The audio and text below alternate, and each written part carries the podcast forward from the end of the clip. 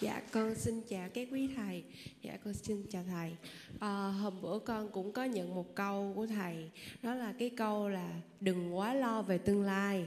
Dạ con thấy là nó cũng đúng, nhưng mà nếu mà mình không lo về tương lai thì là sao mình có thể uh, chăm sóc tốt được cho bản thân mình. Dạ con xin cảm ơn thầy.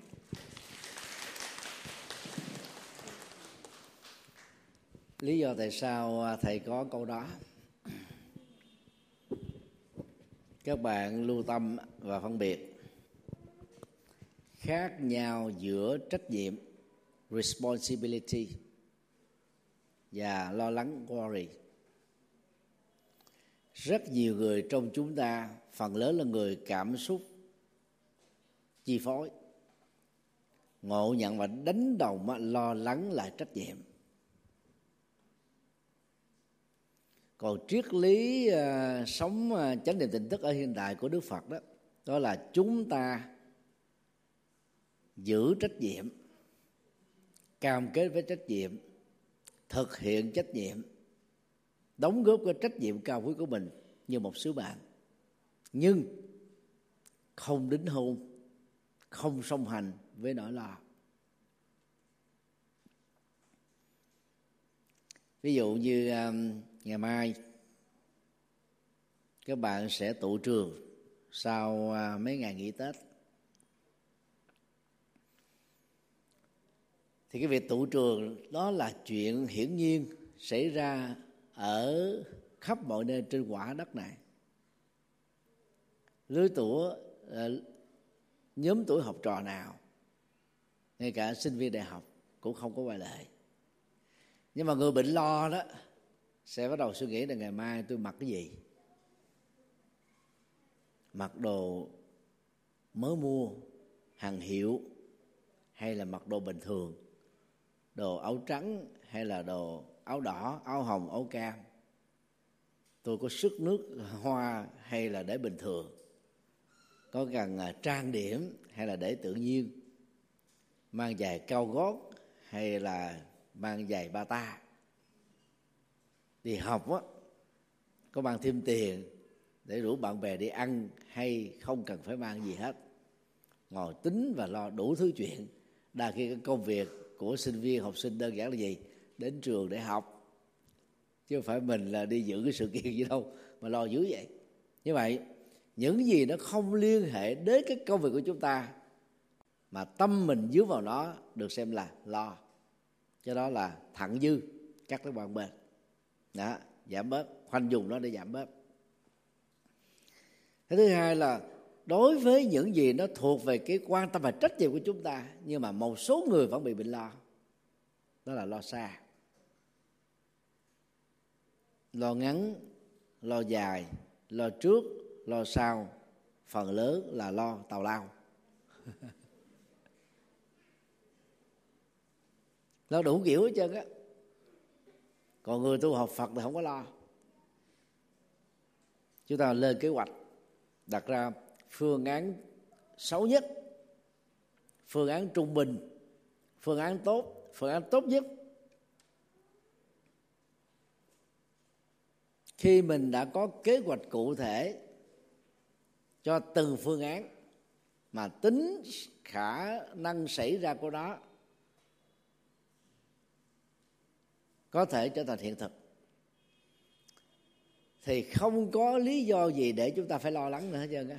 Mình đã có chuẩn bị hết rồi. Ví dụ như à, thầy tổ chức một sự kiện ngoài trời đi. Thì thầy phải xem, thứ nhất, đây là tháng mùa mưa hay là tháng còn lại, không có mưa. Thứ hai, nếu như trong tháng mùa mưa thì cái ngày mình dự kiến tổ chức đó có mưa hay không? Dự báo thời tiết cho chúng ta biết. Mùa Phật đản tại thành phố Hồ Chí Minh từ năm 1984 đến bây giờ là thầy năm nào cũng tham gia. Nhiều năm trước thì tổ chức tại chùa Vĩnh Nghiêm mấy năm gần đây đó thì tổ chức tại Việt Nam Quốc tự, trụ sở của giáo hội Phật Việt Nam thành phố Hồ Chí Minh. Thì đó là giữa tháng 5 dương lịch là từ à, ngày mùng 8 cho đến ngày rằm tháng tư âm lịch. Thì đại lễ cho toàn thể đó là ngày rằm và ngày rằm tháng tư âm lịch đó, thì tại thành phố Hồ Chí Minh và nhiều tỉnh miền Tây đó là mùa mưa. Nhưng mà chưa bao giờ có mưa vào buổi sáng. Nếu có là răm răm thôi. Sau khi lễ xong rồi mới mưa. Cho nên á dựa vào cái lịch sử thời tiết và dự báo thời tiết ban trị sự giáo hội pháp Việt Nam thành phố Hồ Chí Minh trong bao nhiêu năm qua tổ chức Phật đản ngoài trời mà không cần phải lo gì hết á. Thì từ năm um, 2002 đến 2007 là thầy là thư ký ban văn hóa. 2007 đến 2012 là phó ban văn hóa. 2012 đến 2017 đó là trưởng ban văn hóa. Giáo hội Phật Việt Nam thành phố Hồ Chí Minh. Vừa qua những công việc um, về bảo tồn mà Ờ, văn hóa vật thể phi vật thể các hoạt động văn hóa ờ, uh, triển lãm tổ chức các sự kiện văn hóa. Thì nó còn có biểu diễn hay là hội diễn văn nghệ Phật giáo. Phần lớn là làm trong rạp hòa bình hoặc là rạp lan anh. Nhưng mà thỉnh thoảng cũng có năm là làm ngoài trời ở tại việt nam quốc tự. Thì làm ngoài trời mà văn nghệ thì phải làm buổi tối chứ đâu có thể làm ờ, buổi sáng ai đi coi ca sĩ đó thì phần lớn là 11 giờ cho đến ờ, hai ba giờ chiều mới thức dậy. Buổi sáng đâu có hơi để ca. Mà cũng không có người đi đi đi tham dự ờ, xem vào cái giờ sáng đâu tại giờ buổi tối thôi. Giải trí thì phải thư giãn thư giãn thì phải là bóng đêm. Và cái đèn nó nó dịu dặt nó nhẹ nhàng thì mới thư giãn được. Còn nắng đất giữa trời là không thư giãn được.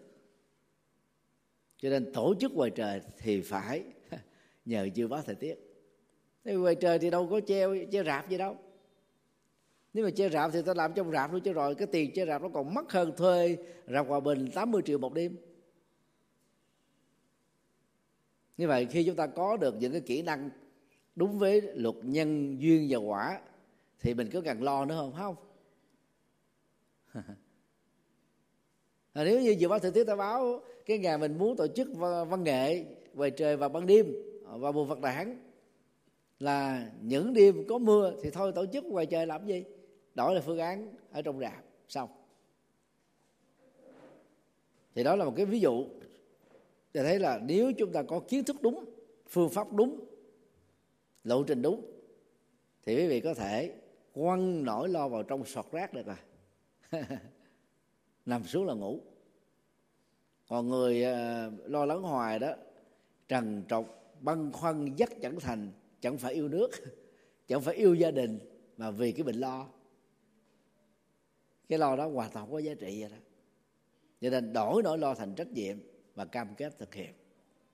Thì bằng cách đó đó, các bạn sẽ tiết kiệm được rất nhiều các năng lượng không bị mất đi trong những sự dư thừa. Để mình tập trung vào những điều có giá trị hơn.